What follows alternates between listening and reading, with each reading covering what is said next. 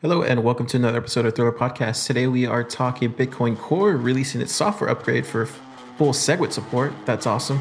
We also have a shit ton of other news to go by. And then finally, in our main topic, we're going to be talking Bitcoin and its impact on the environment. Thriller Podcast starting now. Welcome to Thriller with Car Gonzalez, broadcasting from Austin, Texas, via SoundCloud and supported by listeners like you.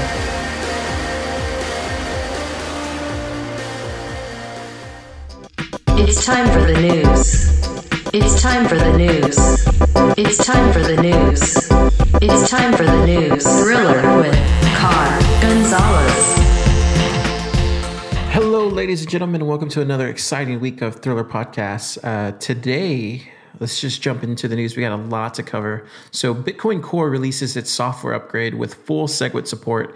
So, yes, finally, February 26, 2018, the Bitcoin Core development team has released a much anticipated software upgrade designed to help scale the cryptocurrency network. Version 0.16.0 of Bitcoin Core, the standard software client of Bitcoin Network, adds full support for segregated witness or SegWit. Its release was presaged by a GitHub announcement earlier in February.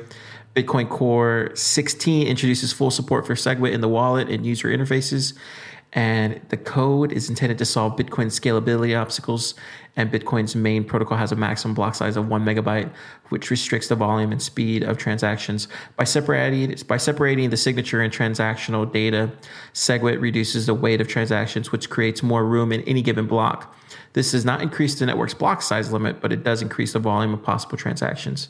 The removal of the signature information also resolves the problem of transaction malleability, which was previously a security vulnerability because transaction IDs could be altered.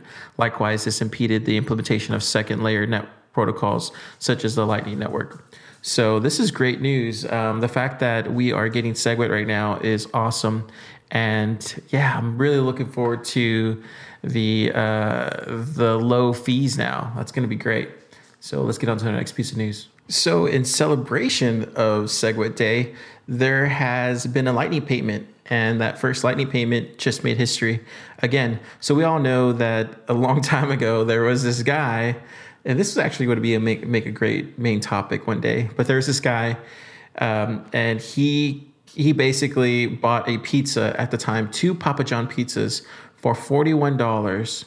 He traded ten thousand bitcoins in 2010 uh, May 22nd, and the transaction went viral. And then it's legendary today because if he would have just saved those 10,000 bitcoins instead of eating that pizza, he would have had a whopping $100 million, which is crazy at the time. That's how many um, bitcoins it cost to buy Papa John's. Uh, so, anyway, so today he did the exact same thing. So, so today he basically bought two pizzas again and he ordered them and he paid you know, on the Lightning Network. And yeah, it's so so he's just basically doing the same thing. And it's pretty funny because he uh, he basically says a lot of the reasons why these that these altcoins got a big push this past year is that people have started seeing, you know, Bitcoin, it can't process every transaction in the world. We need something better. And all of these people came out of the woodwork promising something better. Um, and then he said that uh, things, he said, all things that are supposed to be better, they, they just kind of copy and paste for the most part. They're not solving the problem. And he says, uh, this is a completely different thing and I could stand behind it because, you know, I'm using it. I bought a pizza with it. So he's, he basically blessed, he blessed everybody he blessed the SegWit network today, uh, or actually the Lightning network today. Um, so yeah, that was pretty cool. And then, so it looks like Craig Wright. Craig Wright, we all know he's the one that uh, famously said that he was Satoshi Nakamoto. Well, he is being sued for a whopping $10 billion. Uh, the lawsuit is being brought to him by Ira Kleiman on behalf of the estate of his brother Dave, who has been linked to the earliest days of Bitcoin. Kleiman, a forensic computer investigator and author, passed away in 2013 following a battle with MRSA. Kleiman's role in the development of Bitcoin came to light amid the controversy from late 2015 when Wright, an Australian businessman and academic, was identified by Gizmodo and Wired as a possible identity behind Nakamoto, who departed the project in 2010. The Bitcoin community responded most, mostly with skepticism regarding the claims with some allegedly, uh, you know, because he had to provide proof. And I think we actually had an episode on this. I think it was last year. Check out the Satoshi Nakamoto episode. Uh, we cover this uh, actually. Uh, but basically, he offered really no additional proof um, other than the alleged, you know, uh, blockchain, first blockchain that that uh, he showed that he that he first mined the first Bitcoin, but that was something that everybody can have access to. So basically, he's basically getting sued for ten billion dollars, um, uh, and it's because he, uh, uh in district court, uh, Southern District of Florida, on February 14, is an alleged hoard of more than 1.1 million bitcoins, which Ira Kleiman's lawyers say is worth in excess of 10 billion. And um, he is saying that he basically um, scammed it from him. So the plaintiff demands judgment against defendant for the value of the wrongfully retained Bitcoin and IP, together with court costs, interest and any other relief this court deems just and proper. The complaint states. And so Craig Wright, he also um, tweeted about this, and he basically just says, "What's this lawsuit lawsuit all about?" And then he responded with greed. So, notably, the complaint doesn't seek to assert whether Wright is a person behind Nakamoto's identity, stating that it is unclear whether Craig, Dave, or both created like Bitcoin, though at least one observer says that the issue could ultimately come before the court if the suit progresses. For reasons not yet completely clear, they chose to keep their involvement in Bitcoin hidden from most of their family and friends. It is undeniable, however, that Craig and Dave were involved in Bitcoin from its inception and that they both accumulated a vast wealth of bitcoins from 2009 through 2013 it goes on to say so it's it's kind of it's kind of funny because this is going to get you know brought to court and it's going to be interesting to see whether he has to go on the stand and prove that he's not satoshi um, I don't think that's going to be hard to prove, but um, it would be interesting to see if he does prove that he is Satoshi, then he is kind of guilty. Um, because apparently he stole this person's Bitcoin. But we have a long way to go before any of this happens, and I don't think I don't think I think it's probably just going to get dismissed. Um, yeah, we'll see. We'll watch it. It's it's a pretty interesting story, you know, to say the least. So also we got Goldman Sachs. So Goldman Sachs latest uh, to label crypto a business risk. So, investment banking giant Goldman Sachs has cited its connection to cryptocurrencies and blockchain as a potential business risk. Um, public records show that the company said we may be or may become exposed to risks related to distributed ledger technology through our facilitation of client activities involving financial products linked to distributed ledger technology such as blockchain or cryptocurrencies. Our investments in companies that seek to develop platforms based on distributed ledger technology and the use of distributed ledger technology by third party vendors, clients, counterparties, clearinghouses, and other financial intermediaries.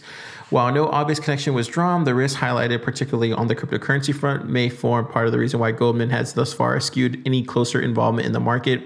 Um, it was just today that they actually um, they actually acquired, well, they have an, a payments app called Circle, and that payments app acquired a crypto exchange called Poloniex for 400 million. It just so happens Circle is funded, of course, by Goldman Sachs. So it's kind of shooting your own foot. So apparently, the Poloniex exchange offers trades in 68 different coins and is currently the 14th largest crypto exchange by 24 hour volume. Um, and they told they trade a total of 150 140 million dollars per day so, in, a, an announcement today, the Circle blog, uh, the co founders, Sean Neville and Jeremy Allaire wrote We also look forward to scaling Poloniex up and out throughout market expansion and localization, increasing token listings where possible and appropriate, and exploring the fiat, USD, Euro, GBP, connecting that Circle already brings its compliant pay trade and investment products. So Poloniex, they released a statement as well saying to bring to bringing Circle's experience to increase the scalability and reliability of our platform and ex- operations. User experience is paramount. If we aspire to build a token marketplace that will change the fundamentals of global value exchange, we cannot settle for anything less than excellence in our product.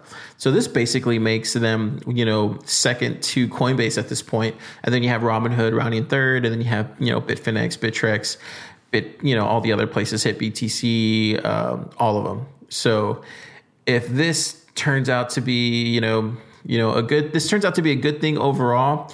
Um, it is kind of funny how Goldman Sachs is getting into the crypto game, you know, you know, diagonally, of course. But yeah, so that's interesting news So- as well. and then we also have 50 Cent. So 50 Cent is back in the news, and now he's saying he never owned Bitcoin. So if you guys remember, maybe a couple weeks back, we had a, uh news where rapper 50 Cent is now a Bitcoin millionaire, where he basically said that he accepted Bitcoin for his 2014 album Animal Ambition. Well, now he's declining that he never he never said that. So now he said, I made a social media post stating that I forgot I did that because I hadn't forgot I had in fact forgotten. I was one of the first recording artists to accept Bitcoin for online transactions. He also says, as a general matter, so long as a press story is not irreparably damaging to my image or brand, I usually do not feel the need to publicly deny the reporting. This is particularly true when I feel the press report is in question is favorable to my image or brand. And so basically he's saying it looked cool because I own I look like a Bitcoin millionaire when in fact I really am not but he did say on Instagram that not bad from a kid from Southside. I'm so proud of me. So it's kind of one of those things where who do you believe? But I think it has to do with his whole, you know, bankruptcy court filing, and it was submitted on the 23rd. So if he he says that he owns some of this stuff, then they could potentially take it away from him, which kind of sucks. So let's hope he's has that in cold storage. so we also have Coinbase. So Coinbase over the weekend released some interesting information. They basically emailed 13,000 of their users, uh, sending saying that they're going to be sending their data to the IRS. So this h- happened to be planned over the course of February 23rd, over this past weekend. Um, they said that they were going to be sending over, you know, they're going to be sending emails to all its Coinbase users. Um, but this was only going to be from the time of 2013 to 2015, and that was only going to be a trading volume of 13,000 to uh, $20,000 if you bought that much through Coinbase.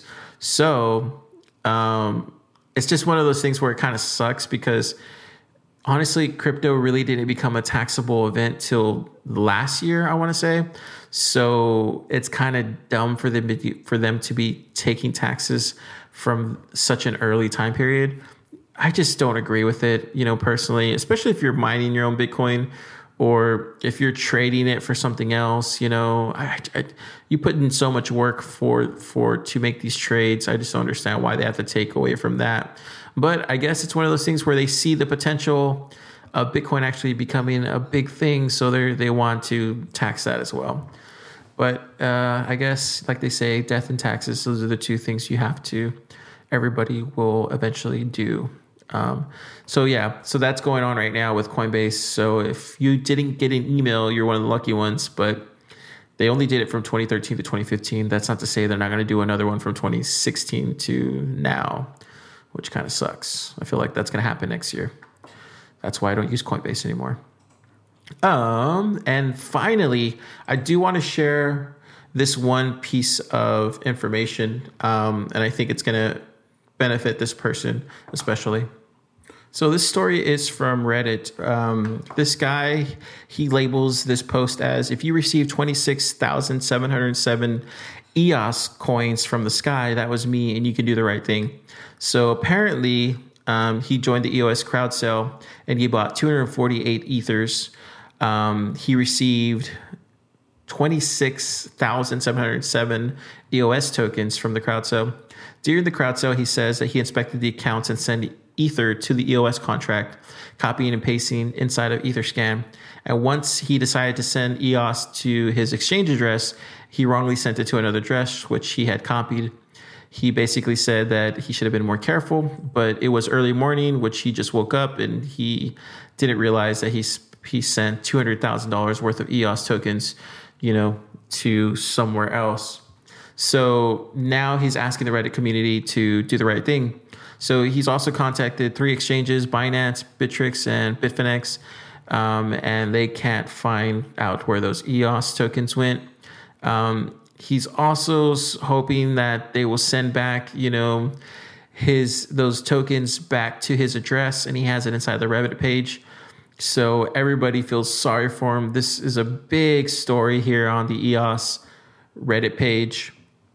So if there's anybody out there listening to Thriller podcasts and you happen to receive these 26,000 EOS tokens worth about 200,000 right now, um, do the right thing um, and send it back to him. You know, uh, he even goes on to state that he would be willing to, you know, give once he receives all twenty six thousand, he'd be willing to give the the person that he sent it to some EOS tokens.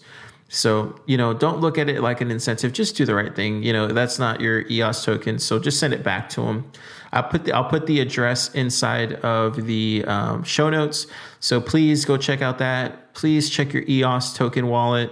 If you guys received anything like that, just make sure to do the right thing and send it back to him. I mean, you, just imagine yourself in that situation. If you sent, you know, all of your crypto to the wrong address, you know, especially it was one that you're holding a shit ton of, like how awful would you feel, you know, for doing that? So do the right thing and and send them all back to him, please. That's Thriller Car, please, telling you to do the right thing. Because at the end of the day, guys, it's just money. I mean, it really is. I mean, I know two hundred thousand dollars could probably help somebody, but it's not. It's not at the the. It's not worth it if you're gonna put somebody else, you know, in jeopardy. I'm sure that's money that he probably, you know, needs back. So, yeah, look at the show notes, do the right thing, and send him back his money if you're listening. All right. And with that, let's get into our interesting video of the day.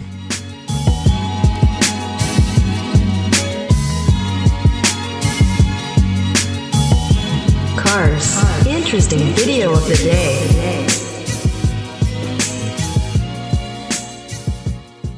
So today's interesting video of the day comes from Ivan on Tech. Um, he does pretty really good uh, interview series with a lot of cryptocurrency um, people it, it involved in blockchain technology. He just recently had Dan Larimer on there, and Dan was trying to explain how. Well, actually, Ivan was asking him how the ERC20 tokens um, were going to get converted over to the new EOS token. You know, when it happens in June. Um, like I said when we did the EOS podcast, I mean, it's very, it's basically a matter of if they create the blockchain, it'll be there. If a blockchain is not created, then it won't and it was funny because I was looking for this answer when we did the podcast for it, but it was great because Dan Larimer just basically told everybody how it really is. So check this out. So EOS mainnet will launch in uh, in June during the. Uh, I can't. I don't know when the and, network network will launch. I can tell you that the EOS.io software will be available in June. All right, and the, the reason why you can tell is because it is up to the community to launch, yes, or what, yes. what is the, reason? the reason? community is the one that's going to launch and operate the software.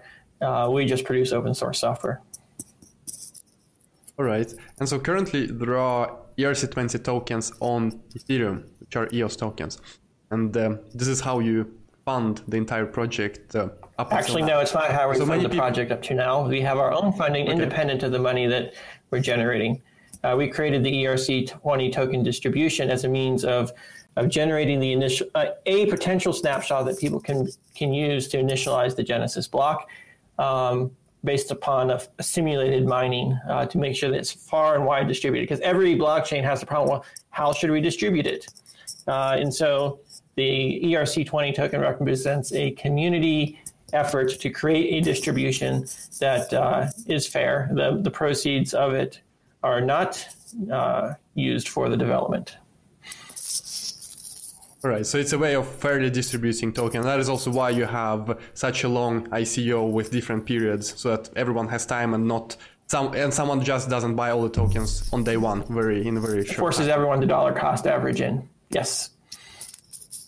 All right, and so some people are wondering what. So how exactly do you turn ERC20 tokens to uh, EOS tokens and what will happen to the tokens that are located on exchanges.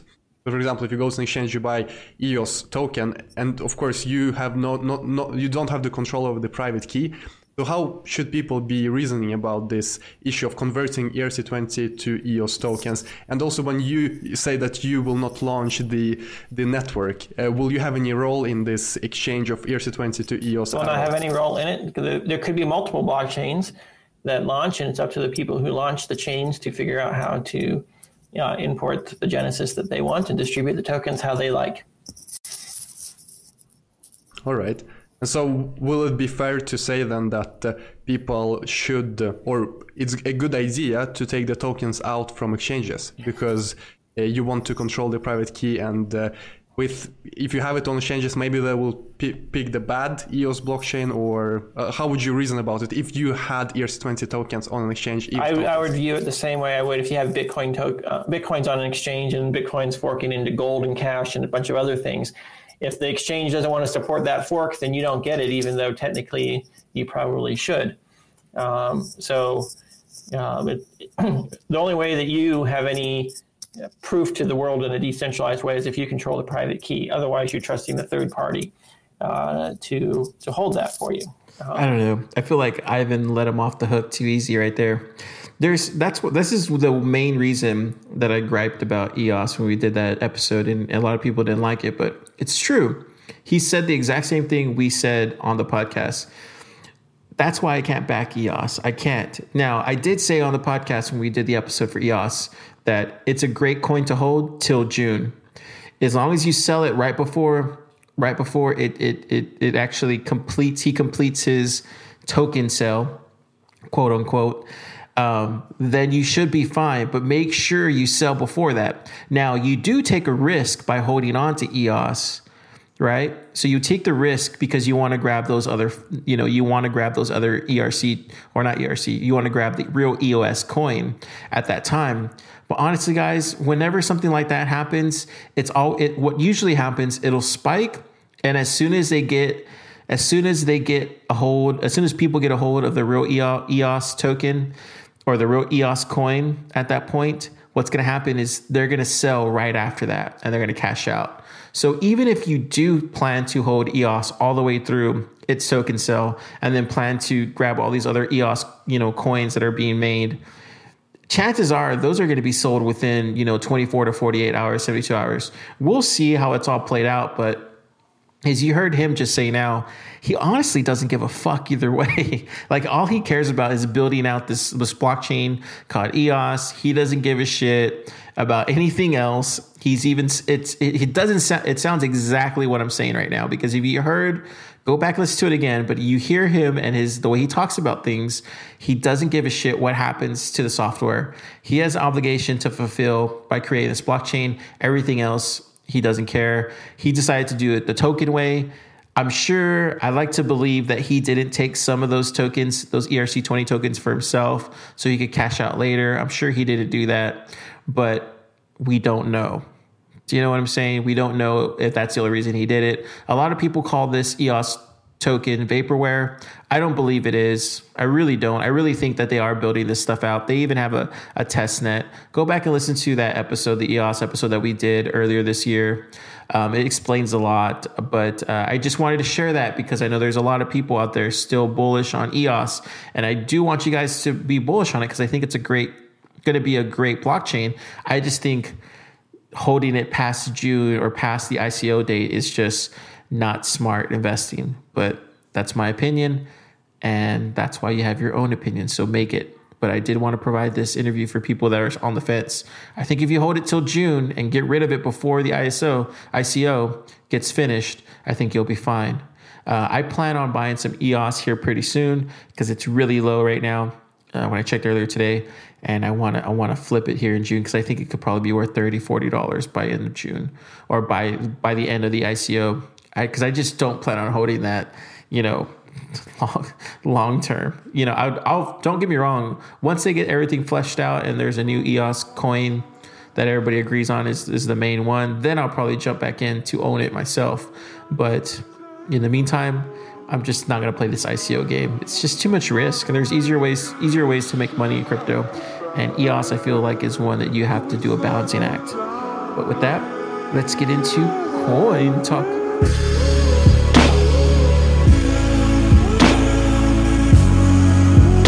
It is time. Everything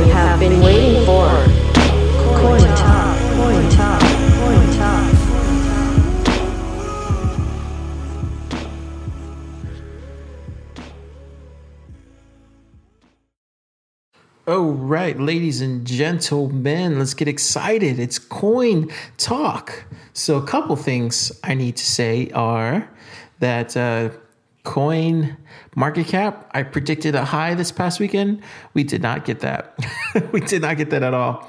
And this is the first weekend I want to say in a very long time a very long time where the market was just not up like it usually is. Because between all those dips that we had in February, there has a very there's been a very you know um, occurring thing, reoccurring thing. It's always that it shoots back up on the weekend, no matter how low the dip is during the week. And today was the opposite. Friday through Sunday was just down. Everything was down. It wasn't looking good. I was expecting highs. They weren't. Today we roll into Monday morning and everything's up. So that's great news. This is great news.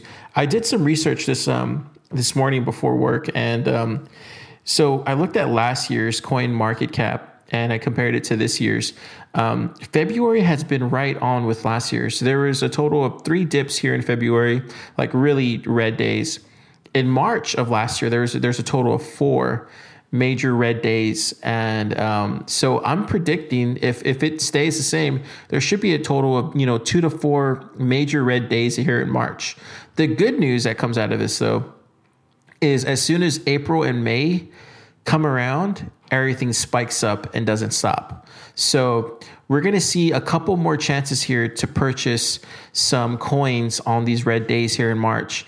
After that, we're not going to see any, we're not going to see very much time to purchase these these coins that are really half off right now because after once May rolls around everything just spikes up. If you go take a look at yourself, go look at the coin market cap from last year, you'll see everything spikes up at around May, April.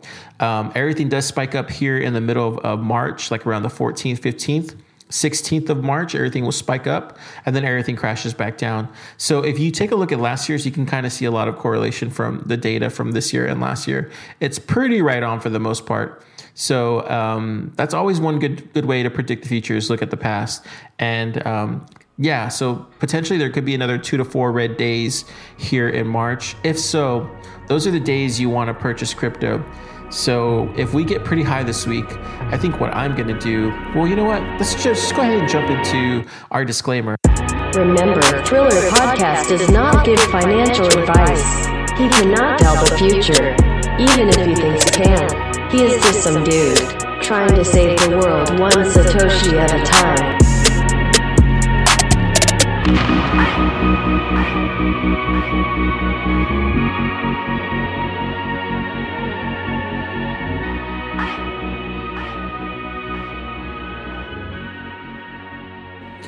So let's go ahead and jump into it. So it looks like we got Bitcoin at $10,399. Let's go ahead and call it 10 4. so that is awesome. It's up 1% today. Uh, we got Ethereum at $874, up uh, 0.27%. We got Ripple at 95 cents. So it looks like it shot up from over the weekend at a low of 89 cents. We got Bitcoin Cash making some moves at $1,262. We got Litecoin at $222. So it was pretty funny. Over the weekend, Charlie Lee had, he had tweeted out that the flappening was going to happen. he predicted Litecoin was going to surpass BCH. But um, I, honestly, like I, I've been saying for the longest time, you know, Bitcoin Cash is really the truest threat um, is, is to Litecoin. I've been saying that, you know, you know, since the beginning of the year. It's true, you know. So yeah, I, I could totally see Litecoin spiking up to a thousand dollars for sure by the end of the year. That's a no brainer. Um, that's where we had it pegged at last year. So we got Neo at 135 bucks. Neo has been on a tear recently doing good. We got uh, Cardano at 33 cents. So Neo finally took over Cardano's spot at sixth place. Uh, we got Stellar at 36 cents, holding steady at number eight. Um, we got EOS at $8.15. So that has went up. It actually was at around um, $7 yesterday. So that would have been a good time to buy EOS. Uh, we got IOTA at $1.87.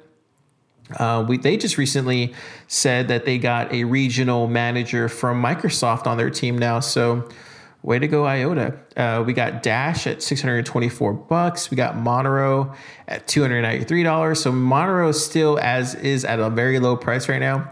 That's a good buy right there if i must say so myself. We got nem xem really hasn't done much of anything since the hack. Um, it's still at 40 cents. This is the lowest i've probably seen it in a really long time.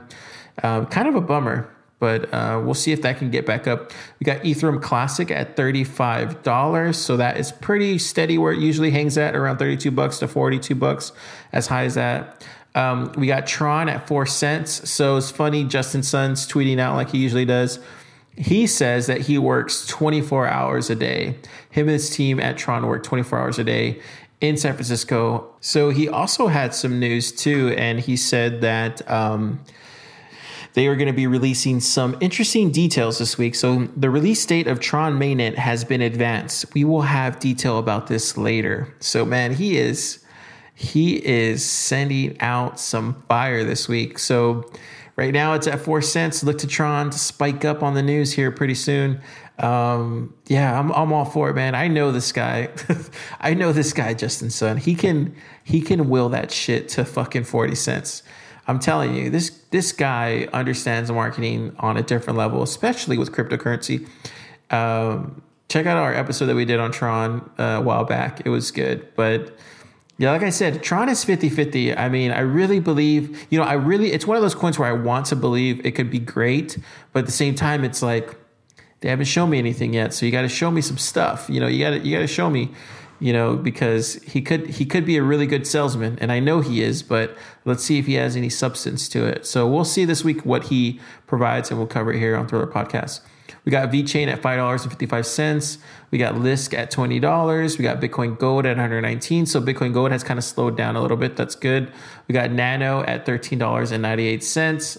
Nano continues to go up. We got OMG at $18. We got Icon. So Icon is at a low. It was at a super low this weekend at around 350, 375 around there. Now it's back at 4, but man, I really want to give me some Icon and some o- EOS seriously. We got some uh bind or we got I'm sorry, we got some Zcash at four hundred four dollars.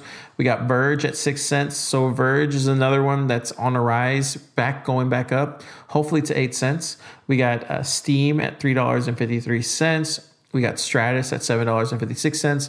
We got Dogecoin at six tenths of a cent. We got R Chain at two dollars. We got Sia Coin at two cents. We got Waves at six dollars and seventy four cents. Uh, we got Walton Chain. Man, Walton Chain is just killing it at 21 bucks. We got Augur at $46. We have Electroneum at 8 cents. Electroneum seems to be staying steady at 8 cents. Um, that usually, I've noticed that's usually where it usually stays at 8 cents. We got Komodo at $4. We have Ark at $3.76. We got BAT at 36 cents. So BAT is up a couple cents right there. We got Digibyte at 3 cents. We got Dragon Chain at $1.42. We have Dent at 2 cents. We have Golem at 36 cents. We got Pivx at $5.40. We got Ion at $3.07. We got uh, ReddCoin back down to 9 tenths of a cent. So it's down 4 4%. We got Ethos at $3.51. We got um, Salt at $4.17. So we have Power Ledger at 61 cents. It's up 1%. We got Syndicator back down to 13 cents. We have Kincoin at two tenths of a cent. Oh my God, Kincoin. We got, oh, so Singularity Net is at 38 cents. That is awesome. We got uh, MaidSafeCoin at 35 cents. That's a new one here on the top 100. We got Ignis at the number 100 spot at 20 cents. And let's take a look here. Got game credits down at $2.21. Got Economy at $1.47. We got Blocknet at $27. Got Digital Note at one penny again. We got Storj at 93 cents. Got Substratum at 54 cents. That's another one that's pretty interesting here. We got Decentraland back at 11 cents. We got ETHLend at 10 cents. Wow, so ETHLend's up 1%. Got Patcoin at four tenths. Well, I'm sorry, four one thousandths of a cent. Got Aragon at three dollars and we got Telcoin at three one hundredths of a cent, and we have. I think that's. I think that's it. Uh, that's all we have. Crypto twenty at two dollars and twelve cents. All the other ones look to be dropping, but yeah, um, that's pretty interesting. Yeah, we're starting to cover the top 150 now because it's just there's these coins are the ones that we're following seem to go up and down between 150 and 100. So we're just going to start covering that. A lot of new coins like um, you know like Syndicator have taken some of those spots. Oh, Funfair at five cents. That's good to see Funfair back up. and Factom at $33. Interesting. Factom has it made its way back up to 45 bucks. Um, but yeah, like I said, I'm I'm really looking forward to the dips here in March. Um, I want to re up on my crypto, especially if we're going to be really high here in May. Um, yeah, it's, it's really exciting to think that we're only a you know a couple months away from hitting all time highs. Uh, I can't wait. I'm really looking forward to it. It's kind of like Christmas. Um, so we'll see. We'll see on that. Uh, let's go ahead and get into our main topic. Today we are discussing Bitcoin. Um, this this topic comes from Cameron here on our Telegram. He is also a thriller producer. He wanted us to do a to, to do a main topic on Bitcoin and its impact on the environment. Um, I I, I kind of was hesitant to do this just because I'm not really a you know person that's really into science, and I've taken a couple science classes here in college. You know, especially with like geology and stuff like that.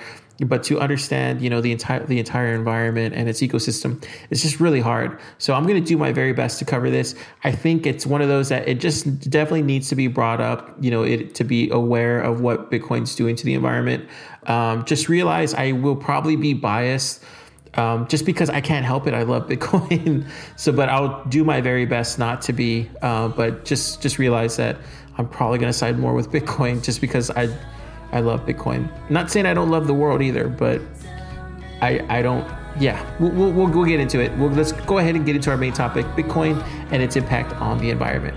Starting now.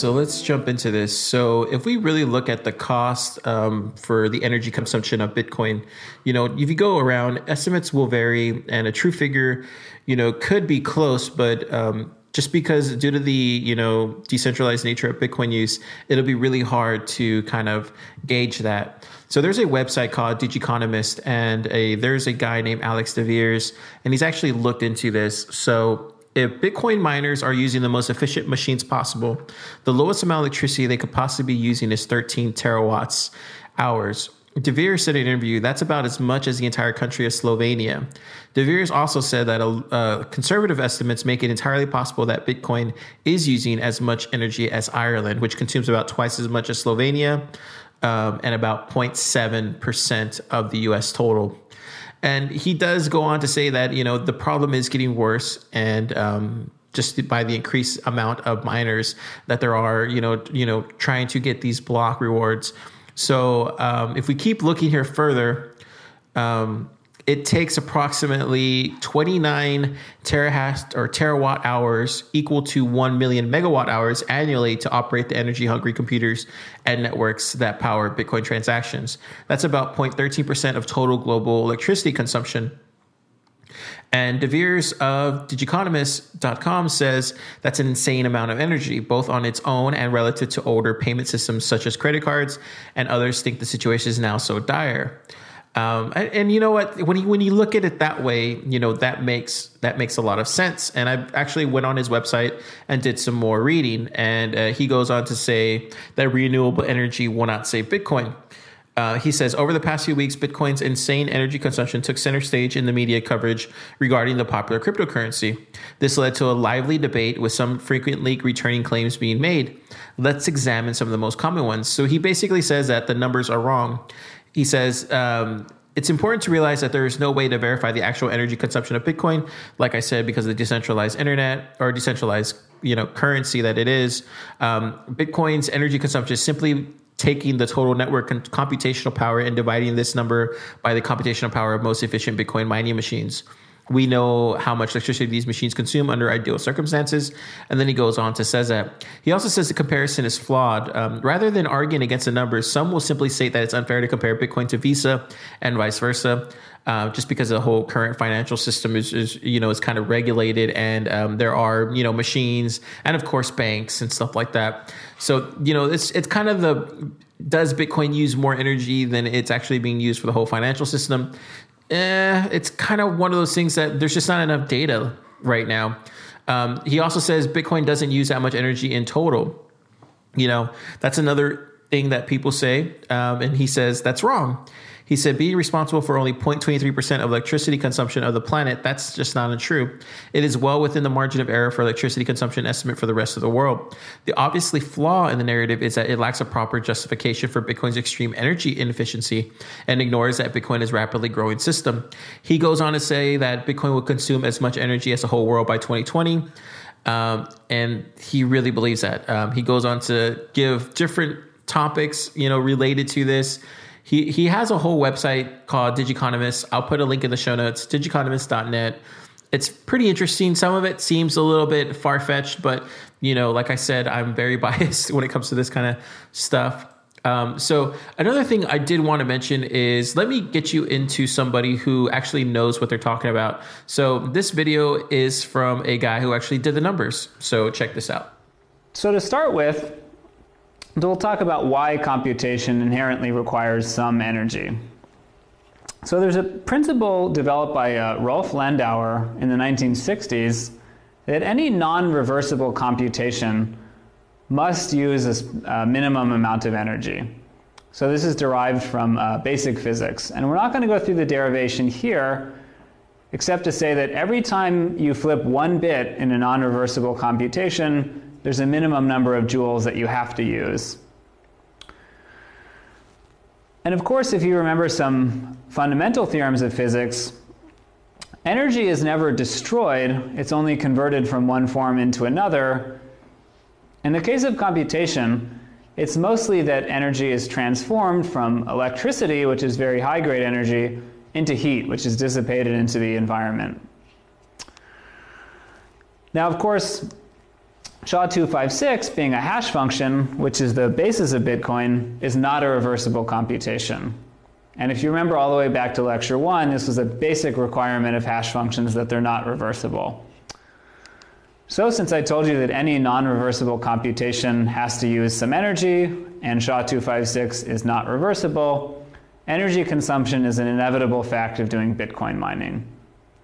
And it is worth saying that the limits provided by Landauer's principle are far, far below the amount of electricity that's being used today by uh, over a factor of a thousand. So we're nowhere close to the theoretical optimum efficiency of computing. Um, but even if we did get to the theoretical optimum, we would still be using some energy to perform Bitcoin mining. So why does Bitcoin mining require energy? There are three steps in the process that require energy. First, you have to manufacture your Bitcoin mining equipment. So that requires both physical mining, digging up uh, things out of the ground, especially rare earth metals and copper that go into integrated circuits. And then you have to manufacture it into a Bitcoin mining ASIC.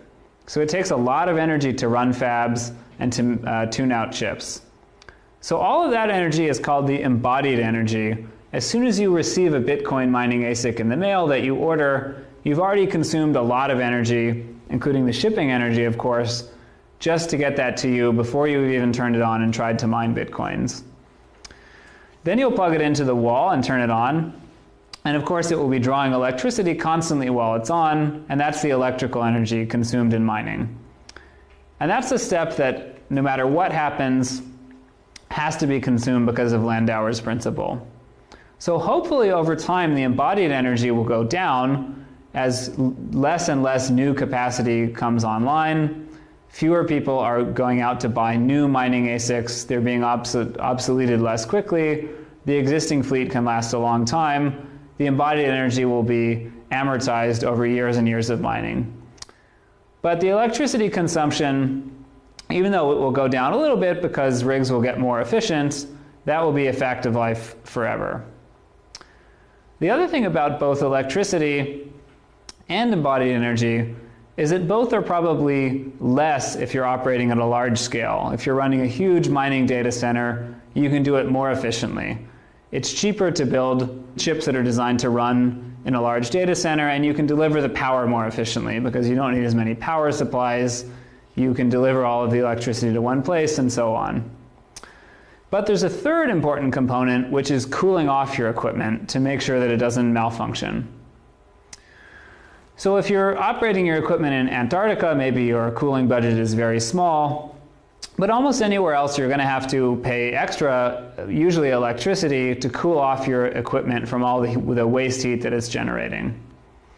And the interesting aspect about cooling is that cooling actually costs more the bigger your scale is. So if you want to run a very large operation and have a lot of Bitcoin mining equipment all in one place, your cooling budget is going to increase because cooling that big mass is going to be much more difficult. There's less air for the heat to, to dissipate into surrounding your equipment. So how much energy is the entire Bitcoin network using? There are two basic approaches to trying to estimate how much energy the Bitcoin network is using. Of course, we can't compute this precisely because it's a decentralized network with miners operating all over the place who haven't documented exactly what they're doing. But we'll start with a really simple approximation strategy, which is to take the fact that about $15,000, and again that's 25 Bitcoin, of reward are created with every block, which is found every 10 minutes. So if we convert that to revenue per second, we get about 25 US dollars per second that are being minted and given to the mining community. Now, if the miners are turning all of those $25 per second into electricity, how much can they get? Well, at US industrial electricity prices, and this will vary from state to state or certainly from country to country, but we'll go with about 10 cents US per kilowatt hour.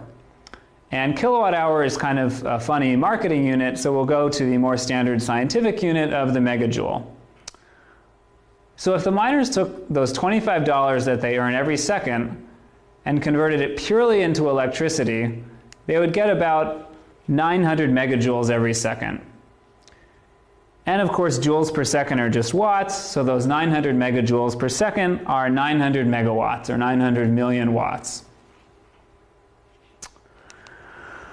A second way to estimate the same figure is to do a bottom-up approach, and to say, let's look at how many hashes the miners are actually computing, which we know by observing the difficulty of each block, and what is the best hardware that miners might be using.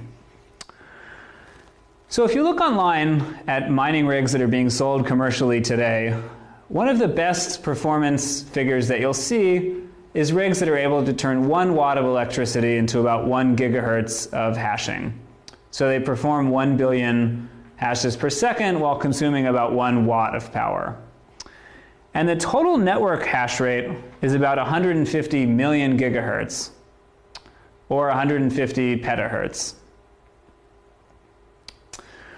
Of course, that excludes all of the cooling energy and all of the embodied energy that's in those chips, but we're doing an optimal calculation here. So if the entire network was running at about the efficiency of generally the better chips on the market, what would we get? If we just multiply these two together, we would get about 150 megawatts to produce that many hashes per second at that efficiency. So again, last slide I said at a high end, using the top-down approach, we estimated about 900 megawatt. And using the, the bottom-up approach, this is a lower bound, about 150 megawatt. So maybe for the whole network today, somewhere between 100 megawatts and a gigawatt of electricity are being consumed. In reality, of course, it's probably somewhere in the middle and it's going to evolve over time, but that's a useful ballpark to think about right now. So sometimes people have a tendency to think that Bitcoin is wasting energy because the energy is being expended in this SHA-256 computation that doesn't serve any apparent purpose, But you could also look at all of the energy used in a traditional currency system and say that it's also wasted and that it doesn't serve any other purpose besides maintaining the currency system. So that's a really important disclaimer, I think, that just because Bitcoin uses electricity, it's not necessarily wasted. If Bitcoin is a useful currency system, then the electricity is essentially being used for that purpose. But we still might think is there something better that we could do with this electricity, rather than just heating up air which is sent off into the atmosphere? And one pretty interesting idea is what if we tried to capture the heat that we're turning that electricity used in Bitcoin mining and use it uh, for practical purposes? So, this is called the data furnaces model. And the basic idea is that you would go down to your local hardware store and instead of buying a traditional electric heater to heat your home or to heat water in your home, you would buy a Bitcoin mining rig that you would plug in both to the electricity outlet and also to your internet connection. And your heater would essentially be doing Bitcoin mining and using the heat produced as a byproduct of that computation to heat your water or to heat your home, which is hopefully useful. Now, if one of the main things that Bitcoin miners need to be successful is cheap energy, and you can mine Bitcoins basically anywhere, it may not be stable to have countries subsidizing electricity heavily, because all that will mean is that you're paying for a lot of Bitcoin miners to move into your country. There's also the interesting question of will the fact that you can turn electricity into money easily with Bitcoin mean that people have to start guarding their power outlets, particularly around universities and corporations? Large buildings with a lot of power outlets, will they need security cameras to make sure that employees or students aren't trying to mine bitcoins by plugging into unmonitored power outlets and just letting them run?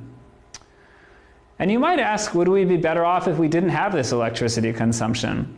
Could we make a currency that didn't have proof of work and didn't have to use so much electricity? Yeah, and there there are blockchains and there are um, you know proof of consensus and different types of proof of stake that people are trying to um, put together. So I mean that's something that's going to happen regardless. I think over time people um, like Cardano's looking at every option available for not using proof of work. Um, you know, of course, EOS is another one. Um, so I mean, it's one of those things that's just going to happen naturally over time. People are going to move away from proof of work, and you already have people right now trying to be ASIC resilient on their on their blockchain because you know, like Monero, for example, you know, they're trying to break these ant miners um, that are trying to you know trying to mine with Monero with, and if they're building that in their in their blockchain, and then if you have other other coins rolling out, like Raven Coin's a new one that's trying to be ASIC resilient as well um, that's not good for Bitmain, you know, because they make all of these ASIC Bitcoin mining hardware. So, yeah, I think over time, I feel like it's it's kind of too late for Bitcoin. I think the only thing that we can do at this point is try to harness that heat that's coming off of, you know, these different ASIC miners and try to move it somewhere else or try to use it in a different way or maybe even try to produce electricity from it. I don't know. I don't know. I'm not a I'm not a I'm not a scientist, but I'm sure there has to be a way to, to harness that kind of heat. Um, right now, like we know, a lot of a lot of places are moving to like Iceland and moving to Canada, places where it's cold um, and where they have you know different types of thermal kind of electricity being used. So hopefully, that's something that more people will will you know take an active approach of doing. But I think even then, you don't want to centralize a bunch of miners in one place because that's how you really cause, you know, bad um, electricity problems. That's where, you know, you could really take a hit on the surrounding public and their energy consumption as well.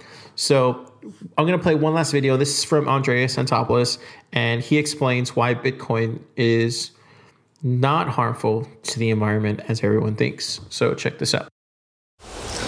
Well, um, the energy consumption in mining, I think, is misrepresented um, very often in two ways. One is that mining itself is one of the few uh, industries that is completely geographically independent, meaning that it doesn't matter where you are if you are mining, as long as you have inexpensive electricity. So what that allows you to do is choose the location of your mining system based entirely on the local cost of electricity, which means that mining is doing um, arbitrage, market arbitrage for the cheapest sources of electricity.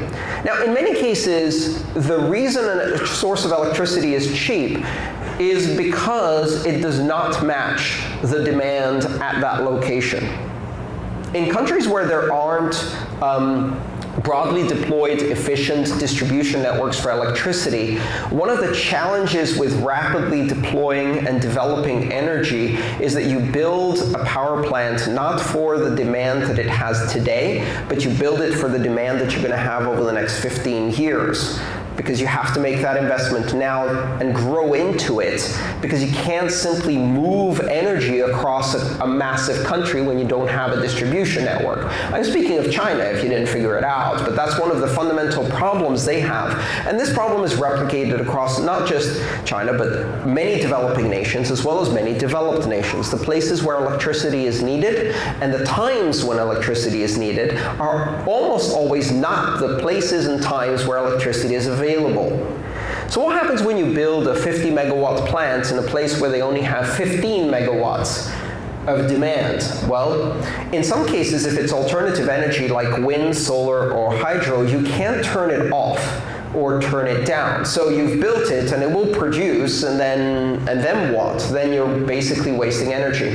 Now what if in that environment you could find a way to turn that energy into an alternative store of value um, and then instead of paying off for the electricity plant in five years, you pay it off in one year by using electricity that would be otherwise wasted.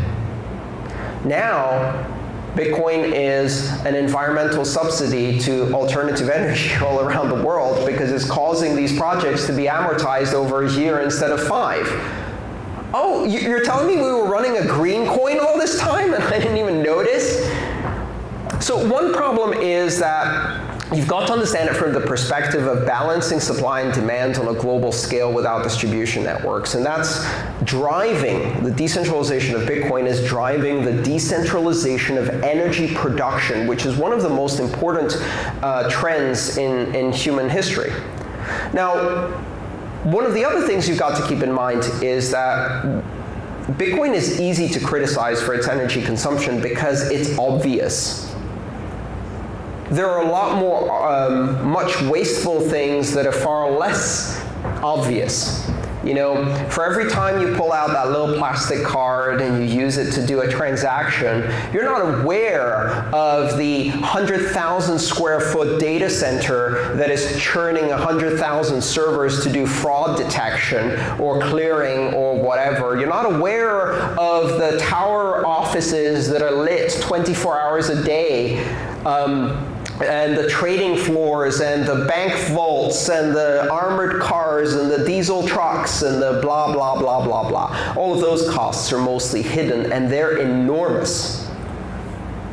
Are you telling me that perhaps Bitcoin ends up being the most efficient way to do transactions on a global scale? You got to remember that the level of security we have for Bitcoin today is a level of security that can handle global attacks by colluding nation states. That's the level of security that is needed for this system to remain censorship resistant. But if the system was 10 times bigger with 10 times more users, it doesn't need 10 times more mining. It already has globally secure mining. What we have is enough. There's a profit motive that drives it, but it's a mistake to think that simply if we go global, that cost will also multiply. Quite the opposite, in fact. Over time, the reward from mining de decreases and as a result, it's more likely we'll see that gradually taper off and plateau. So this is a long game. The implications and complexity of how cost is allocated and how energy is consumed is huge.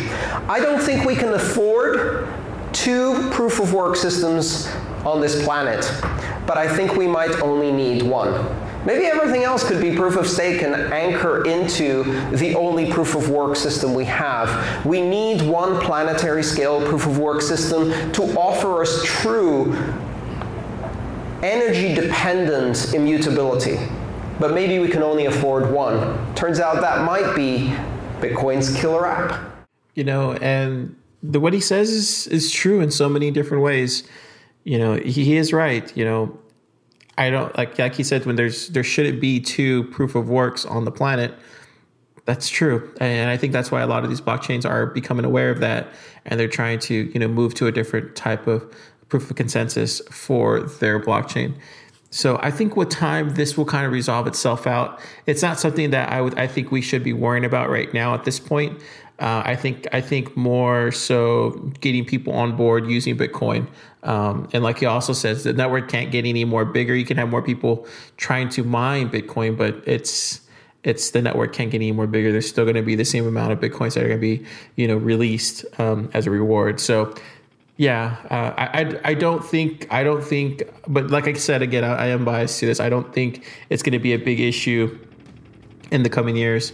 Maybe in the next 10, 15 years, maybe, but I, I think by then we will have something in place. And uh, I think that could potentially, you know, save us from a lot of this energy consumption. And I think, like I said from the get go, I think you know, trying to grab some of this heat that are, are, being produced off of these ASIC miners is probably the best approach. You know, turning that into electricity or some other type of um, of, of uh, some way of using it, you know, naturally for something else. So, with that, let's go ahead and head on to the end of the show.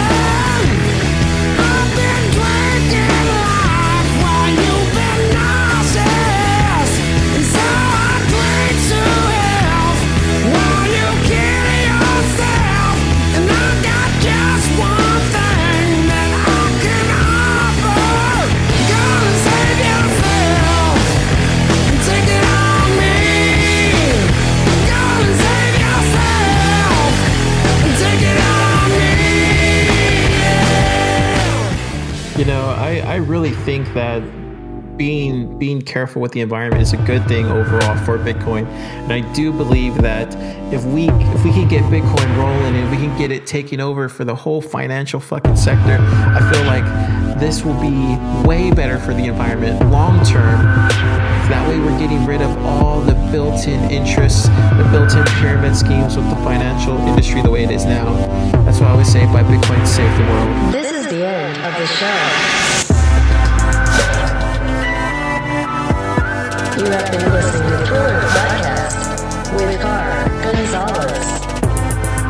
Remember, Thriller Podcast is not financial advice. Everything Car said likely won't come true. It is up to you. Now go do your own research. Listen to other things that start their name with crypto and not car. And remember,